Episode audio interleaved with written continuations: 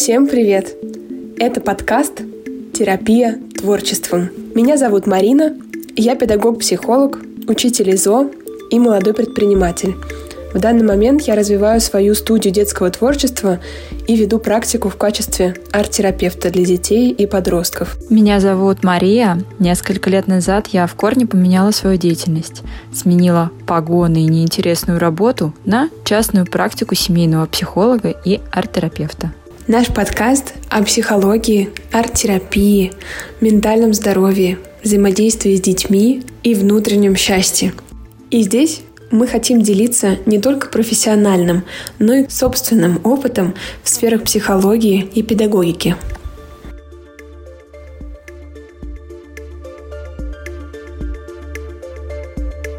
Всем привет! Всем привет! Сегодня наша тема звучит так. Эмоциональный интеллект.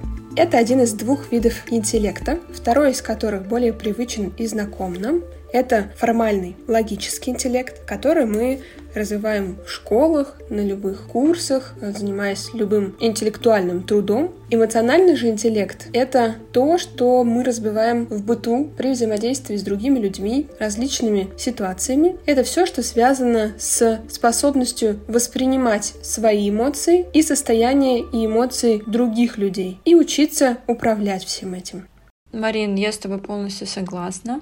Мне хотелось бы еще определить, а где, собственно, этот эмоциональный интеллект и наши эмоции проживают. Совсем небольшой такой э, биологический экскурс. Известно, что мышление у человека происходит э, в коре головного мозга, а эмоции находится условно в подкорковых структурах, в лимбической системе. Это говорит о том, что наши эмоции, они являются более древним, более глубоким инструментом. И какие же у них основные функции? Их всего три штуки. Это сигнальная функция, регуляторная функция и коммуникативная. И э, важно понимать, что эмоциональный интеллект играет огромную роль в нашей жизни. Человек, у которого плохо развит эмоциональный интеллект, который плохо отличает свои эмоции и не умеет их выражать, может прожить не свою жизнь. Он э, может потратить все свои годы на то, чтобы выстраивать свою жизнь вроде как так, как ему хотелось бы, но из-за того, что эмоциональный интеллект у него недостаточно развит, он будет постоянно действовать импульсивно. Он не поймет, когда он чувствует любовь, он не поймет, когда он злится, либо он будет чувствовать навязанные эмоции, мы об этом тоже попозже поговорим, и из-за этого вся его жизнь может пойти не так. Угу. Ну что, перейдем к тому, как с эмоциональным интеллектом работать и можно ли его как-то развивать. Во-первых, хочется еще немножко уделить вниманию, зачем. Если мы понимаем очевидную важность развития интеллекта классического, взращиваем, например, в ребенке умение быстро считать, э, умение логического мышления, все-все любые навыки, которые мы развиваем в школе, почему этого может быть недостаточно? Например, даже если человек уже имеет в себе качество гениального математика, но при этом, выполняя задачи, не сможет справиться элементарно с волнением, не сможет проявить стрессоустойчивость. Или в ситуациях, связанных с коммуникацией, например, работе в группе, не сможет проявить адаптацию, навыки социализации. Это то, что очень сильно помешает ему проявить те самые навыки классического интеллекта. Поэтому здесь важно говорить, что при развитии классического интеллекта очень важно параллельно заниматься и эмоциональным интеллектом. Самым простым образом это делается в быту, потому что обычно в общении с друзьями, с близкими, когда мы делимся своими эмоциями и переживаниями с помощью слов, точнее даже не эмоций, эмоциями, а ситуациями разными, которые вызывают у вас эмоции, очень активно идет как раз развитие эмоционального интеллекта. Это уже легче делается в подростковом возрасте, потому что это как раз идеальный период, когда мы делимся своими переживаниями, которых возникает большое количество, и нам важно поддерживать близкий контакт но и с детства этим очень важно заниматься. И здесь, конечно, большую роль играют родители. Как развивать? В зависимости от возраста. До трех лет при любых ситуациях, которые в норме должны вызывать какие-то эмоции, например, ребенок собрал сложный конструктор, и мама обычно искренне этому радуется, хвалит ребенка. И здесь очень важно начать, кроме проявления, ну, привычной и реакции, которые обычно родители, как правило, все равно испытывают и проявляют, это нормальная эмпатия, похвала ребенка, да. Очень важно еще и озвучивать эмоции самого ребенка. Ты сейчас собрал, ты радуешься, потому что у тебя наконец-то получилось. То есть мы вот такими коротенькими фразочками постепенно отзеркаливаем ему его собственные эмоции. Понятно, что не обязательно делать это в каждой ситуации, потому что многих, кто раньше никогда это не делал, может напрячь такая история. Но постепенно приучать себя к этому очень важно. И на самом деле я слышала, что мамы, которые с первым ребенком прошли этот путь, говорят, что со вторым и с третьим у них получается это настолько на автомате, что когда они задумываются, делают ли они что-то специальное, они понимают, что уже нет, и это как часть обычного диалога с ребенком. Марин, а можно я кое-что добавлю от себя? Так как э, у меня маленькая дочка двух лет, я э, вполне озабочена ее эмоциональным развитием, развитием ее эмоционального интеллекта. Э, я стараюсь делать подобные приемчики.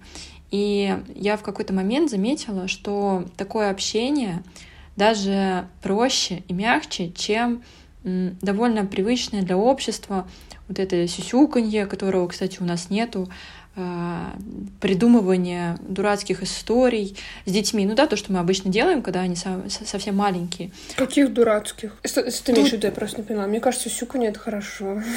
ну как э, ласка такая. Смотри, я сейчас буду э, говорить с точки зрения мамы, не с точки зрения психолога, хотя я и мама, и психолог, но когда ты находишься очень долго рядом с ребенком, долго, это значит годами и ночами. И когда ты очень устаешь и выдыхаешься, потому что дети выражают аутентичные эмоции, базовые эмоции, они выражают их очень ярко и громко, то в какой-то момент ты уста устаешь, потому что это как э, телевизор, э, включенный с э, высокой громкостью. Но ты не можешь находиться в таком состоянии очень долго, а дети могут.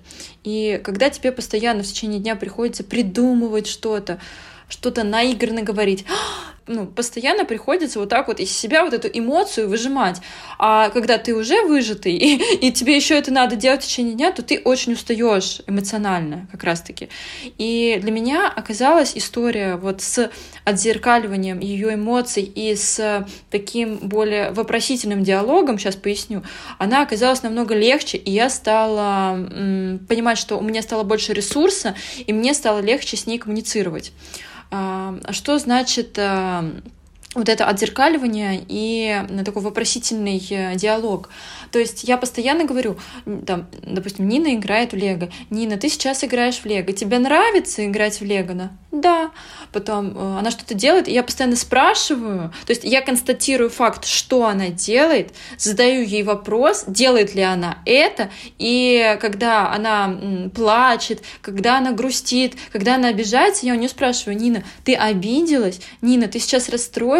Нина, почему ты сейчас расстроилась? Она, конечно, не объяснит, почему, но она может попытаться как-то это показать. И лично мне, как маме, стало легче, когда я стала применять вот эти приемчики, потому что вначале, признаюсь, я шла по классическому пути вот этого, э, вот этой гипертрофированной э, эмоциональности и очень быстро от этого выгорела. Мне кажется, понятно я объяснила сейчас да. по поводу историй. Угу. Но угу. мне кажется, что повышенная эмоциональность сюсюка нет неплохо. На мой взгляд, это окей. Просто, наверное, важно, чтобы это не переходило в формальность, когда ты хвалишь просто ого, какой ты молодец. То есть это эмоционально, но без, ну, некачественно, да. Хотя это вообще другой вопрос похвалы.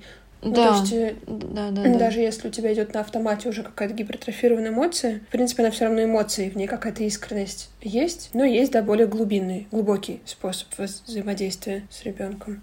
Ну, тут я, видишь, просто хотела сказать, что я попробовала условно э, долго там в одном варианте жить, а потом перешла на другой, вот, на такой более развивающий эмоциональный интеллект.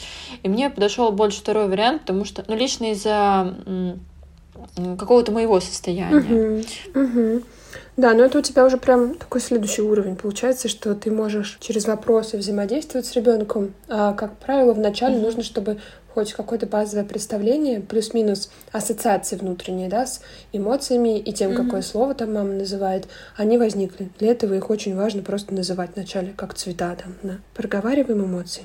Причем здесь, чтобы проговаривать правильные эмоции, нам самим важно их знать. И нам только кажется, причем я одна из тех, кому так кажется, что мы здесь профи, и мы знаем большое количество эмоций и весь спектр. Но на самом деле, если я сейчас попрошу вас, слушателей, перечислить эмоции, которые вы знаете, вы вряд ли перейдете рубеж в 10 штук, а их огромное количество. И, наверное, для начала, чтобы взращивать в себе понимание этих эмоций и знание такого спектра, можно обращаться к кругу эмоций. Можно прям загуглить, их есть большое количество.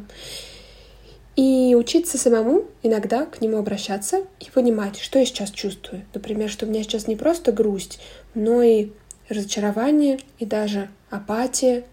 Вот этот интересный спектр, который уводит нас от базовых эмоций. И тогда в взаимодействии с ребенком получится легко освещать вот этот более интересный и широкий спектр эмоций. Это очень полезно, но это тоже как бы уже следующий уровень после того, как вы будете озвучивать какие-то даже самые простые базовые. Дальше, переходя к возрасту после трех лет, важно начать проговаривать свои эмоции в процессе взаимодействия. Например, мне грустно, что ты сейчас не хочешь идти со мной гулять, как мы договаривались. Или я рада, что у тебя получилось построить свой большой конструктор. И параллельно, начиная с трех лет, кроме выражения своих эмоций, мы начинаем учить детей выражению и способам проживания эмоций. Когда ребенок уже знает плюс-минус, что у него за эмоции возникает в какой-то ситуации, да, может вот так, как тебе дочка можешь отвечать, что там да, я сейчас там обижена или злюсь, мы можем начать путь обучения выражению этих эмоций, проявлению их. Например, ты знаешь, что ты зол сейчас, да, то есть мы озвучили эмоцию, и вот что можно с этим делать. И здесь мы перечисляем способы, приемлемые в вашей семье для выражения этой злости, например желательно все-таки опираться на те варианты, которые советуют психологи. И вот так примерно с каждой ситуацией мы наполняем копилочку вариантов для выражения эмоций у ребенка. И он, например, когда что-то случается не так, как он хочет, не просто будет стоять на месте и заливаться криком, потому что он не знает, как понять свою эмоцию, не знает, как отреагировать, ему просто все не так, очень сложно, и от этого выливается крик. Он — это удивительное зрелище. Я наблюдала таких детей, которые буквально в возрасте там 3-4 лет могут в моменте тебе сказать «Мама, я так зол сейчас, я так рассержен», озвучивают, то есть мы видим, что эмоция как будто уже, в общем-то, в осознании, в управлении. И при этом он будет говорить это злобно, то есть будет видно, что он даже проговаривает эмоцию, уже что-то выражает из себя. И дальше, скорее всего, может пойти сделать что-то, что он знает, что поможет ему выразить эмоцию. Потому что бывает так, что когда ты просто озвучил ее, тебя уже отпускает. Это на самом деле на взрослых работает. Внутри себя сказал себе, что я сейчас чувствую.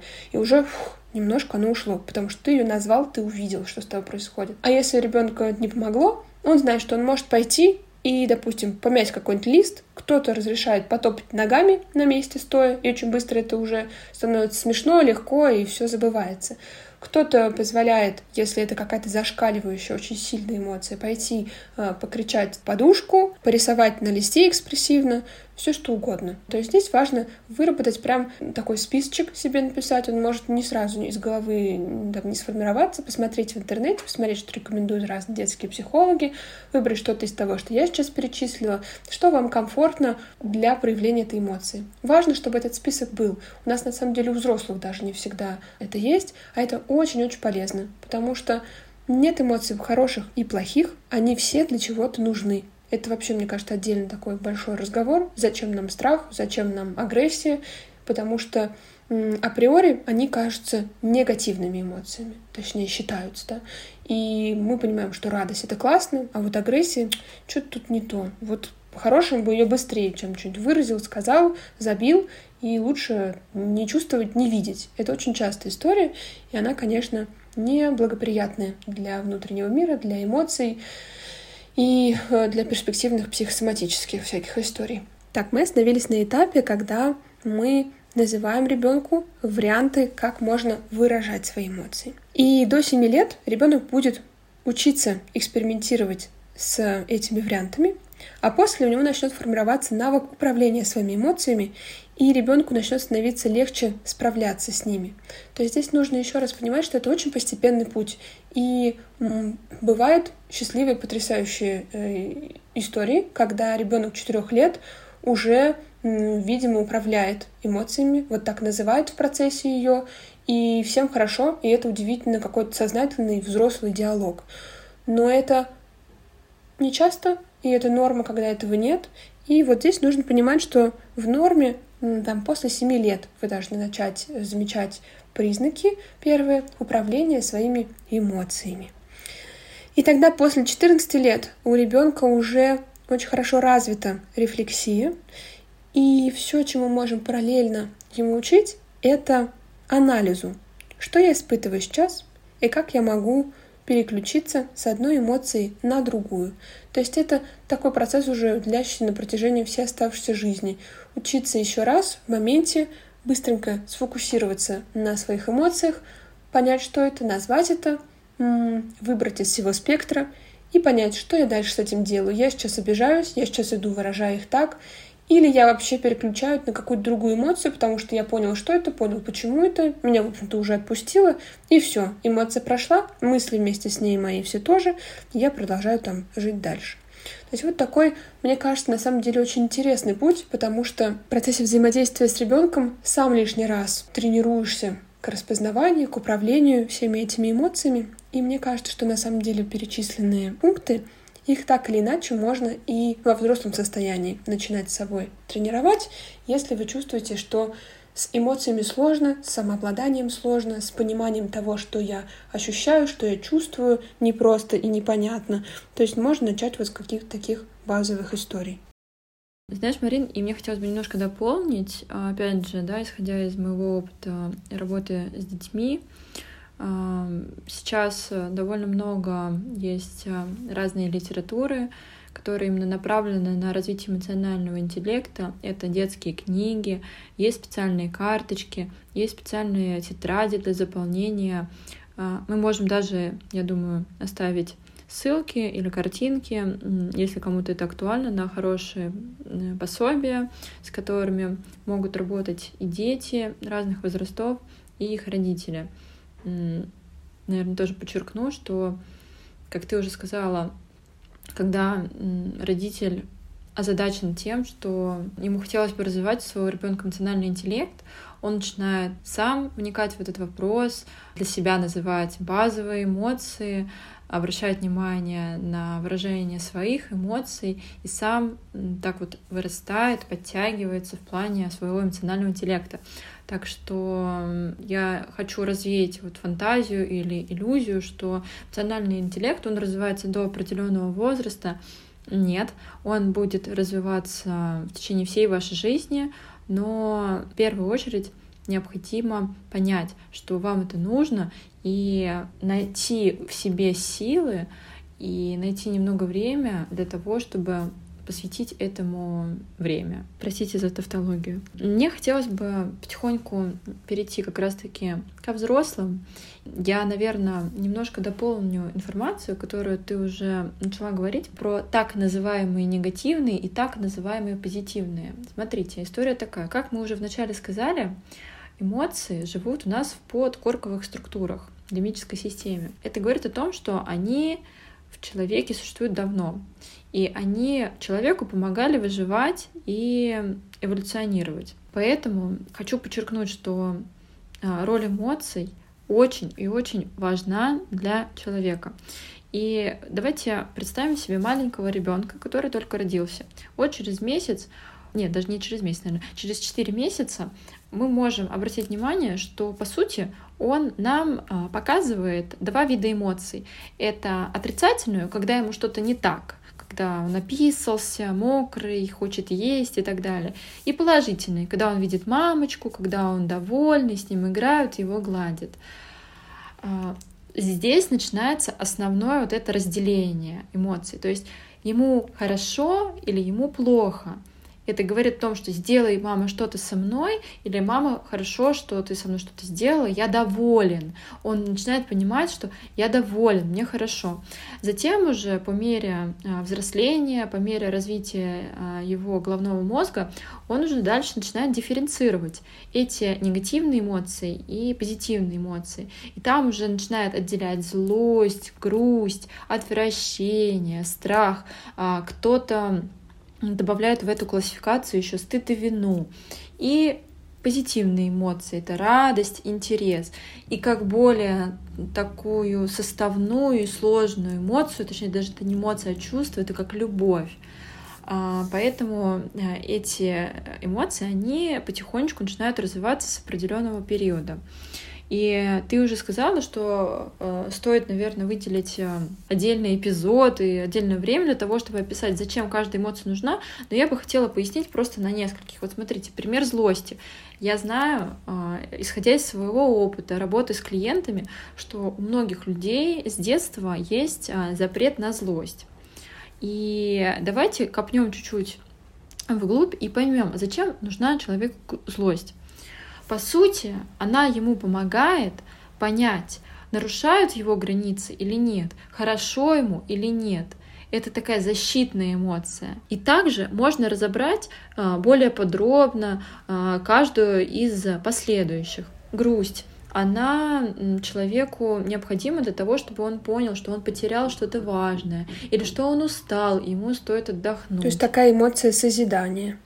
Созидание, да, правда. Потом страх или тревога, как что-то, да, опять более подробное, она помогает человеку понять, что туда не иди, там опасно, да, есть э, опасность э, того, что ты можешь погибнуть. Ну, я утрирую, но что-то такое, да, то есть ограждающее. Очень сильная эмоция самосохранения. Да, да. Эмоция отвращения, на мой взгляд, связана также с безопасностью и защитой. И хотелось бы отдельно немножко а, поговорить про стыд и вину. Это такие а, социальные эмоции, они нам, по сути, даны для того, чтобы мы в обществе друг друга не переубивали, а, потому что они помогают нам понимать правила общества и вести себя там, в коллективах, в семье корректно. Такие регуляторные функции у этих эмоций. Mm-hmm. И э, немножко перейдем э, к так называемым положительным эмоциям радости, интереса. Они, очевидно, приятные для всех обычно, но тем не менее у интереса есть очень важная функция. Это эмоция развития, и когда она притуплена, соответственно, у нас есть некоторые сложности с этим. И радость — это в первую очередь эмоция такой жизни, эмоция вдохновения, и она очень связана с энергией. То есть что-то про действие, про желание это делать, Угу. Мне кажется, они еще вот эти обе эмоции связаны с мотивацией. То есть, если э, человек понимает, да, вот ему хорошо, мне хорошо, и значит, я это дальше буду делать, если стремиться к этому, потому что я знаю, что мне там будет хорошо. Вот, и мы немножко обсудили э, как раз-таки вот эти основные базовые эмоции, и тут я хочу прям э, перейти к важному моменту, что есть, как мы уже назвали, базовые эмоции, а есть выученные эмоции. Как они появляются и что они из себя представляют. Вот родился ребеночек, он потихонечку развивается, где-то злится, где-то грустит, где-то чувствует стыд и вину, потому что родители его стыдят, винят. Ну, пристыдили. Малыш нарисовал на стене маркером, родители, ну, пристыдили его, чтобы он это не делал, все, он дальше этого не будет делать. И могут появляться такие выученные эмоции, как, например, стыд страха у мальчиков. Это я сейчас могу привести пример. Я думаю, каждый из нас слышал подобное, либо был в этой ситуации, когда мама говорит, ты же мальчик, ты не можешь бояться, тебе нельзя, ты должен быть смелым и храбрым, и ты должен свою сестричку оберегать. И как раз-таки э, в этой ситуации родитель стыдит своего малыша и внушает ему выученную эмоцию стыд, страх. И когда ребенок вырастает, это уже становится мужчина, то э, будут ситуации, когда жизнь ему будет подсказывать, что это страшно, а, туда не иди, а, в этот бизнес-проект не вступай, а так как а, у него есть вот эта выученная эмоция, стыд страха, он может туда пойти и может слить деньги. Я сейчас утрирую, но это скорее для визуализации. Ну, в общем, в любых ситуациях будет пониженная чувствительность такая. Да. Потом, опять же, очень классическая история для нашего общества — это страх злости. То же самое происходит в детстве. Родители внушают, что злиться нельзя, ну, потому что ребенок, который злится, который громко кричит, топает ногами, это неудобный ребенок, и поэтому а, родители начинают пугать. Как пугать? Если ты будешь так себя вести, бабайка придет. Если ты будешь так вести, полицейский там, и милицейский э, придет. Ну, я просто воспроизвожу то, что я слышала в своем детстве или, ну, условно, от э, друзей из моего детства и так далее. Я думаю, понятно, да, то есть это как будто бы такие немножко эмоции в квадрате, и они именно навязаны. И давайте разделим сейчас. Есть базовые эмоции, которые помогают человеку жить. Если человек понимает свои эмоции, осознает их и выражает, если у него хорошо развит, развит эмоциональный интеллект, то ему не нужны никакие советы а, от родственников, от друзей, да, ему не нужно м, опереться о кого-то, он всегда сможет опереться на себя. Почему? Потому что он четко знает, что для него страшно, что для него грустно, что для него радостно, где любовь, и он будет опираться только на себя, только на свое мнение, только на свои эмоции и идти и развиваться так, как ему хочется. И по большому счету в нашем сегодняшнем диалоге про развитие эмоционального интеллекта, а, на мой взгляд, это одна из ключевых фраз. То, что если у человека развит эмоциональный интеллект, он спокойно может жить самостоятельной, независимой, счастливой, радостной жизнью. Поэтому мы и сказали, что это очень много. И тут еще хочу, знаете, что привести один тезис родоначальника системной семейной психотерапии Мюррея Боуэна.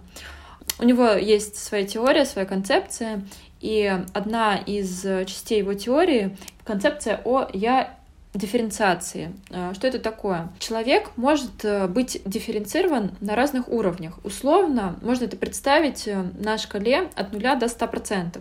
Разделите эту шкалу на 4 части, от 0 до 25, 25 до 50, ну и понятно, да, и далее. И э, о чем это говорит? У человека, как Марина уже вначале сказала, есть э, условно обычный интеллект, да, который связан именно с нашим мышлением, и эмоциональный интеллект высокий уровень дифференциации говорит о том, что у человека его мысли и действия не так связаны с эмоциями, как у человека с низкой дифференциацией. То есть у человека с низкой дифференциацией эмоций их очень много, он очень импульсивен, если он разозлился, он ударит, если он расстроился, у него депрессия, если у человека э, дифференциация высокая, что соответствует 60% э, и далее, то он разозлился, он отличил свою злость от других эмоций, осознал ее. Что это значит? Он понял, я разозлился, потому что произошло это, мне в голову пришла эта мысль, я разозлился, и сейчас я сделаю что-то. Что я сделаю, да? То есть он может выбирать. Либо я ударю, либо я скажу человеку, что ты не прав, и так далее, да? То есть, когда произошла цивилизация, когда человек не кинул в другого камень, а кинул слово в него, и здесь вот происходит вот этот как раз-таки такой вот разлом и такой вот скачок развития. То есть это получается что-то вроде шкалы по исследованию эмоционального интеллекта? Да, да, да, да, да. То есть я дальше немножко об этом поговорю, если нашим слушателям будет интересно понять, насколько развит у каждого эмоциональный интеллект, условно создать такой свой профиль эмоционального интеллекта, я скажу, каким образом можно это сделать. Каким образом человек может управлять своими эмоциями? То есть развивать свой эмоциональный интеллект. По сути, всего три пункта. Он должен отличать свои эмоции, Второй, он должен осознавать свои эмоции. И в-третьих, он должен уметь выражать свои эмоции. Немножко раскрою, что значит отличать свои эмоции. Вот э, вы сидите вечером, и вдруг вам стало так тревожно, и один человек может просто потревожиться, потом пойти к холодильнику, заесть эту тревогу. Но человек, у которого развит эмоциональный интеллект и который умеет отличать эмоции, он поймет, что «О, сейчас со мной что-то произошло, и это у меня появилась эмоция тревоги или эмоция страха». Это пункт один. Дальше. Второй пункт. Осознание эмоций. О чем здесь речь? Он должен дифференцировать, что это за эмоция, и понять, почему она произошла. В этом поможет любимая нами когнитивно-поведенческая психотерапия, обожаемая мною и многими психотерапевтами, э, табличка автоматических мыслей. Осознавание эмоций — это понимание, что ее спровоцировало, что внутри происходит и какое будет последующее действие. То есть э, рассказываю структуру таблички или дневника автоматических мыслей. Первый столбец. Что произошло? Ситуация. Человек, как я уже сказала, да, сидит вечером, почувствовал тревогу. Второе. Автоматическая мысль. Что он подумал? Важно понимать, что наши эмоции провоцируют автоматические мысли. Эти автоматические мысли, они очень короткие, мы их часто не замечаем, и они так вот емко дают информацию нам о нас. Допустим, я неудачник, у меня ничего не получится, меня никто не любит, я одинок и так далее. Именно они триггерят наши эмоции. И вот человек сидел вечером перед компьютером и в какой-то момент почувствовал тревогу. И он начинает анализировать, а что я в это время именно делал? Угу. Я посмотрела в социальной сети блог девушки, у которой все прекрасно, у которой прекрасный бизнес, семья и так далее. То есть э, он сравнил свою жизнь, свою семью с жизнью блогера. Что я почувствовал? Тревогу и страх. Что я подумал в этот момент? Я неудачник. У меня так не получится, я ни на что не способен. И поэтому возникла эта эмоция тревоги. И что я сделал? Ну, допустим, пошел к холодильнику и съел кусочек торта, заел эмоцию. И третий пункт — это выражение эмоций. Э, Марина уже об этом говорила относительно детей, я скажу относительно взрослых. По сути, рекомендации все те же, ничего сильно не меняется. Вы находите для каждой эмоции какой-то социально приемлемый путь выражения и контейнирования ее. То есть э, там для злости можете покричать э, подушку, для грусти можете включить грустную музыку и поплакать. Кстати, музыка тоже обладает определенным терапевтическим эффектом, и именно когда вам грустно, включайте не веселую музыку, а включайте депрессивную, меланхоличную, грустную музыку. Она вам поможет поскорее побыть в этом состоянии, пережить его и вас отпустит. И тоже, наверное, одно из важных э, за сегодня хотелось бы подсветить, что не стремитесь поскорее справиться со своей эмоцией. А важный этап — это переживание ее. То есть, э, конечно, нужно понимать, что она пройдет, и что есть способы выражения ее и способы сделать так, чтобы вы в ней не завязли и не застряли.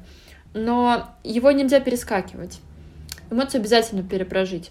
И к вопросу о психосоматике, к вопросу о алкоголизме, наркомании, громании и так далее, э, здесь речь идет о том, что у людей очень много выученных эмоций, они их либо не переживают, либо они в них застревают, либо они в себе не позволяют э, чувствовать то или иное. Да, и есть вообще такая история, как некоторая замороженность и слабая чувствительность, когда люди вообще не чувствуют да, ничего. Часто это проявляется, mm-hmm. когда ты тоже забиваешь постоянно, вот, например, через какие-то внешние стимулы э, свои эмоции. И обычно это проявляется, кстати, у детей, растущих в неблагоприятных семьях, где для психики было важно не чувствовать или чувствовать что-то определенное, что тоже ну, скорее из головы какая-то идущая реакция такая, а не эмоция, родившаяся внутри. И я хотела еще сказать, что быть в эмоции, даже если она какая-то непростая, как агрессия поднявшаяся или сильная грусть или что-то еще, на самом деле очень трогательно, очень приятно, даже если она непростая, потому что это такой путь к самому себе, к чему-то очень нежному, правдивому и настоящему внутри. И поэтому, столкнувшись с этой эмоцией, когда вы позволяете себе не отмахиваться от нее, а быть в ней, это такое уважение к внутреннему ребенку. Когда, вот представьте, вы своему маленькому ребенку, у кого есть там свои дети или знакомые, да, момент, когда он грустит или когда он озлоблен, так вот сердится. Если вы действуете согласно принципам, которые мы перечисляли, и присоединяетесь к его эмоциям, уважаете то, что он испытывает, очень быстро эта эмоция у него пройдет, потому что он увидит, что его эмоцию увидели, ему даже объяснили, что с ним происходит, и значит все в порядке. Вот такое же отношение очень важно проявлять к самому себе уважать все эмоции, которые у вас возникают, дать себе возможность поплакать или послушать музыку, все что угодно сделать. Это очень важно, и это делает таким очень ценным и глубоким контакт с самим собой, и параллельно тоже развивает эмоциональный интеллект, потому что вы не просто учитесь чувствуете, чувствовать, а вы и учитесь быть со всем этим и разрешать себе все это испытывать. Это очень важно. А еще хотела дополнить, что процесс, вот как Маша расписывала с дневником автоматических мыслей, да, с анализом своих эмоций, он может слышаться сложным, тем не менее это все очень быстро переходит на автомат вот это восприятие своих эмоций в процессе управления ими. Кому-то может даже не понадобиться этап письменной работы. Можно все эти пункты, если вы запомните, там вот, что я чувствую, что я думаю, что я делаю, у себя в голове перечислять. Кому-то может понадобиться всего несколько дней э, заполнить табличку, а потом это все проявляется. И со временем это будет такие вот доли секунды, которые проносится в мозгу, ну, в зависимости еще от сложности ситуации и от силы захватившей вас эмоций, но, скорее всего, это будет прям доля секунды, когда вы внутри так, так, страшно, угу. а что сейчас было? А, я прочитал вот это, понятно. И все, и тут уже подотпускает. Ну ладно, что я могу сделать? И сказали там себе какие-то слова. Или что-то сделали. Все, это буквально несколько секунд прошло. Потрясающий процесс, в котором вы продолжаете находиться в контакте с собой, в близости с собой, в принятии всего, что происходит, никакую эмоцию не стопорите, все выражается, и это несколько секунд. Я бы хотела тут просто сказать, что не обязательно оно все такое сложное и замысловатое. Можно тренировать иногда, да, как-то углубляться в свои эмоции вот этими техниками письменными. Есть еще изотерапии разные тоже. Но очень быстро нам должно перейти в такой автоматизм, и это будет легко, приятно, и появится чувство такого игрового управления своими эмоциями, как в детстве, когда это просто игра, где разное случается, и я выбираю, что со всем этим делать. Угу. Да, Марин, спасибо за дополнение. И как раз я бы вернулась э, к составлению профиля вашего эмоционального интеллекта как раз-таки через этот э, дневник автоматических мыслей, который, э, как мы уже поняли, не обязательно вести на бумаге, можно просто учиться отслеживать и условно вести его э, в мыслях. Тут стоит, опять же, вернуться к выученным эмоциям. Я говорила, да, приводила примеры, что это может быть стыд страха, страх злости и так далее. И кроме того, еще может э, происходить такое, что в детстве ваши родители вам переразвили какие-то эмоции, а другие недоразвили. И эмоциональный интеллект как мы говорили в начале, можно развивать в любом возрасте. Главное понять, что вам надо доразвить. Но для начала нужно понять, а какой же он, он у вас сейчас. Поэтому я предлагаю все же начать вести дневник автоматических мыслей сначала на бумаге, Видите его в течение двух-трех недель. Каждый день можете выбирать себе какое-то определенное время, сделать из этого ритуал, либо действительно записывать а, в течение дня, как вам удобно. Колонки мы уже сказали, что вы там должны увидеть. Приведу пример. Человек с переразвитым чувством вины увидит в своем дневнике, что чаще всего он чувствует вину. И так вот в жизни, без этого дневника, вы этого можете не понять. Вы можете понять, что что-то вам постоянно плохо, и что-то вы болеете много, и грустно, но дневник это подсвечивает, и говорит вам, смотри, у тебя очень развито чувство вины, но у тебя не очень развито чувство злости, агрессии, чувство отвращения, допустим, да, я привожу примеры, там, чувство радости. Попробуй развивать их. Как? Радость, да? Что тебе нравится? Сделай себе список. Попробуй реализовывать какие-то маленькие радостные вещи раз в день, ну и так далее. То же самое со злостью. Что тебя злит? Как ты можешь проявлять свою злость? В первую очередь я подскажу. Нужно ее вербализовать, сказать вслух. Я злюсь, потому что на кого-то. Угу. Можно самому себе хотя бы вначале это проговаривать.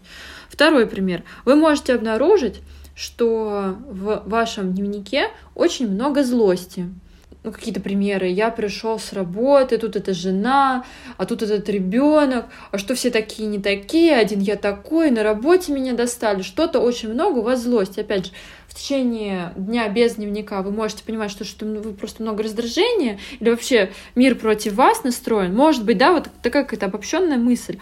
А после его ведения вы увидите, что вас действительно очень много злит, значит, ваши родители вам переразвили злость, развивайте другие эмоции. Тем самым вы сможете подрастить в себе то, чего, ну, как бы не подросло э, из детства. И опять же, немножко, да, уделю внимание нашим родителям. Помните, что они жили в свое время, у них были свое мировоззрение, те времена э, психообразование не было так развито, не было книг. Люди действовали в основном либо интуитивно, а чаще всего как все. Что было, то было. Не стоит концентрироваться на том, что вам недоразвили что-то. Вы уже взрослый человек, и вы вполне способны доделать что-то для себя, потому что в первую очередь вы развиваете свой эмоциональный интеллект для себя. И я уверена, что в какой-то момент вы почувствуете себя более счастливым человеком, и вы почувствуете больше опоры, опоры на себя, а не кого-то из близких. И тем самым вы потихоньку э, становитесь более гармоничной личностью, более сбалансированной и более взрослой личностью.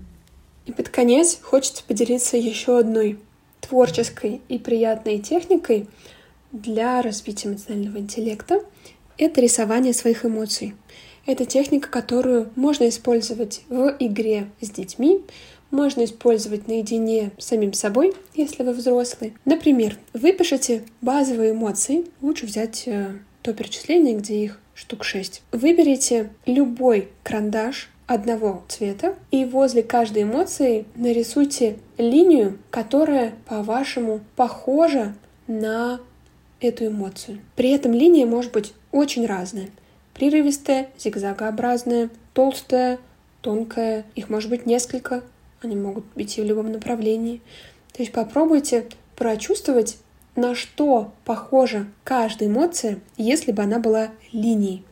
Именно в такой формулировке это задание можно предлагать детям. Хорошо, если получится в групповом формате поиграть в это, потому что здесь еще и можно открыть то, как по-разному мы чувствуем эмоции. То у одного это будут зигзаги, у другого какие-то там завороты, волны, змейки. Это очень интересно обсуждать, почему я так чувствую, и видеть, что вообще для каждого человека эмоция проявляется по-разному. Альтернативу задания можно выполнить, взяв разные цвета, и попробовать для начала каждой эмоции придать цвет, потом придать и цвет, и форму, то есть создать такие микрорисуночки возле каждой эмоции. И немножко обратное задание. Если у вас есть какая-то эмоция, и вам сейчас хочется в ней разобраться, вы можете закрыть глаза, прочувствовать, как она в теле, на что она похожа, и подумать, на какие цвета она похожа. Взять эти цвета и нарисовать любой рисунок на листе. Это может быть какая-то абстрактная мандала, то есть рисунок в круге. Это может быть конкретный рисунок с образами, характерами, все что угодно. Это может быть абстрактный рисунок на листе без какой-либо рамки. Нарисуйте и просто следите за ощущениями в моменте. Что происходит, когда вы придаете вид своей эмоции. Тоже очень терапевтично. Тут еще на самом деле много всяких приятностей в процессе происходит, когда вы просто даете возможность выразиться себе и признаете эту эмоцию. Но в первую очередь это тоже можно рассматривать как такую игру для развития эмоционального интеллекта, для понимания своей эмоции. И еще третий вариант, хороший с какими-то запутанными эмоциями, Попробуйте, не думая о том, какие цвета вы выбираете, ни о чем, просто взять и выразить быстро на бумаге все, что у вас сейчас внутри, или не быстро. И затем, когда закончили, посмотреть на все это. Например, у вас какой-нибудь такой клубок получается с разными э, линиями, э, с разными цветами. Подумать, на что похожа каждая линия, которая принадлежит определенному цвету, или какие-то объекты. На какую эмоцию это похоже. И, соответственно, в обратном порядке попробовать присвоить каждому цвету эмоцию. Например, вот эти голубые волнистые линии, они похожи на интерес. И подпишите рядом. Тоже такая игра, она и очень помогает в процессе переварить свои эмоции и ситуацию, э, насчет которой эти эмоции возникли, и может являться стимулом для узнавания своих эмоций и работы с ними. Можно придумывать свои вариации этих заданий и если вы делаете их с детьми, придавать всему этому игровую форму. То есть можно даже там рисовать каких-нибудь зверей, которые испытывают эмоции, можно рисовать эмоцию как персонажа, максимально все это делать как игра. Примерно такие же задания на самом деле понятно, что с углублением, да, а, используются и некоторыми детскими психологами. Я в том числе использую их и на общеразвивающих занятиях, и на коррекционных сессиях, когда мы взаимодействуем с эмоцией, например, страха, и потом со всем этим делаем. То есть это, например, один из методов арт-терапии, но он может быть использован и в домашних условиях, просто для развития эмоционального интеллекта, для игры и взаимодействия с ребенком на языке эмоций. Вот такое творческое задание тоже можно использовать. Спасибо, Марин, за такие интересные и довольно простые техники. Спасибо всем, кто слушает нас. Не забывайте подписываться на наш канал, ставить звездочки в качестве оценки и делиться понравившимися выпусками со своими друзьями. Нам очень важно и приятно, когда вы рекомендуете нас. Спасибо и хорошего дня!